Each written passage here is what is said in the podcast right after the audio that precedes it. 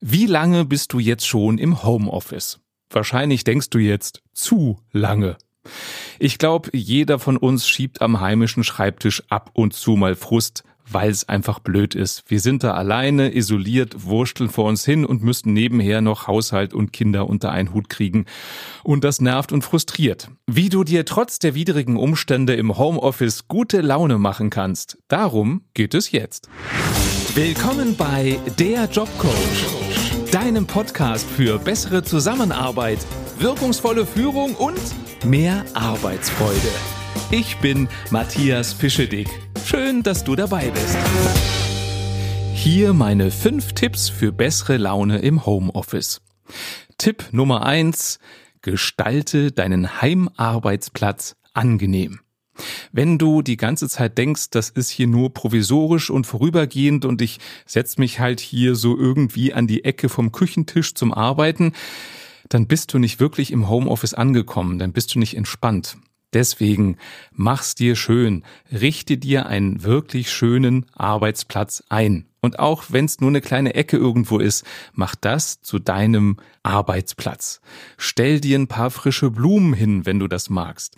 Stell ein nettes Bild, ein schönes Bild auf von deiner Familie, deinem Hund, vom letzten Urlaub.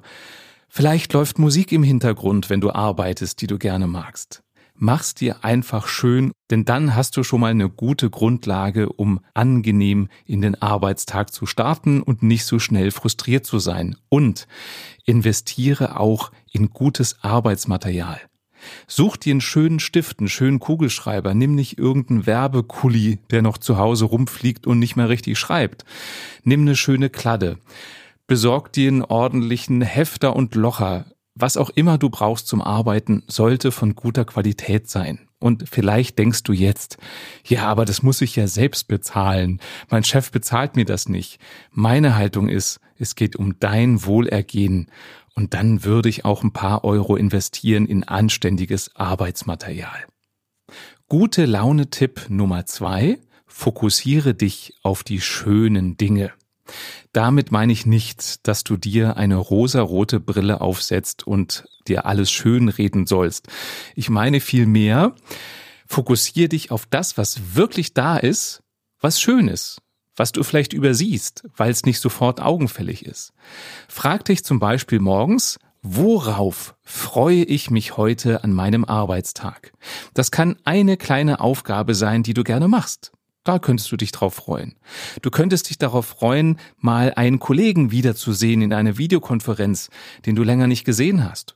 Oder eine Vorfreude könnte auch sein auf eine neue Erfahrung, die du machst, weil du dich vielleicht mit einem neuen Thema befasst oder einem neuen Programm. Also mach dir bewusst, was ist heute schön am Arbeitstag und du wirst garantiert etwas finden und sei es nur die Aussicht auf den Feierabend. Du kannst dich auch mal grundsätzlich fragen, welche Vorteile hat es denn, dass du aktuell im Homeoffice arbeitest?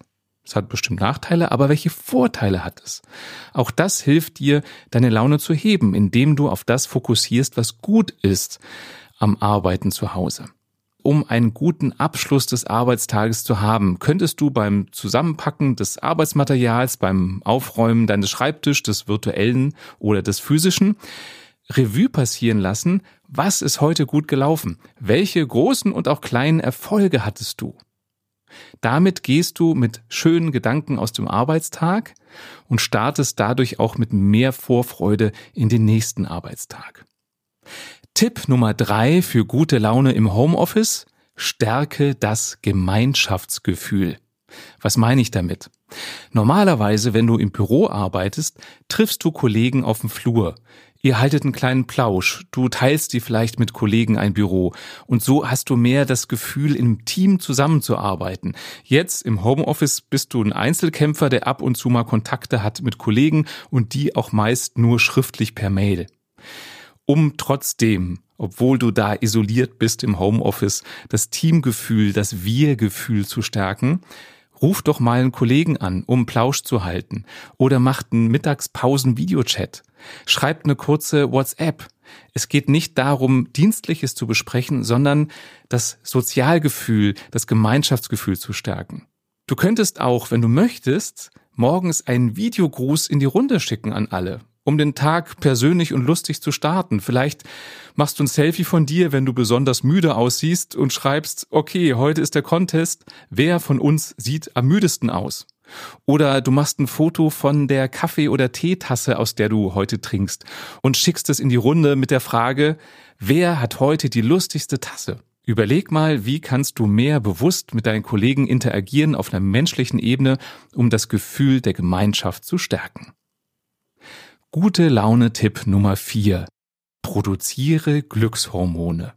Glückshormone entstehen zum Beispiel bei Bewegung. Deswegen geh mal eine Runde um Block, tanz zu deinem Lieblingslied, mach eine kurze Fitnesseinheit. Dich sieht ja keiner im Homeoffice.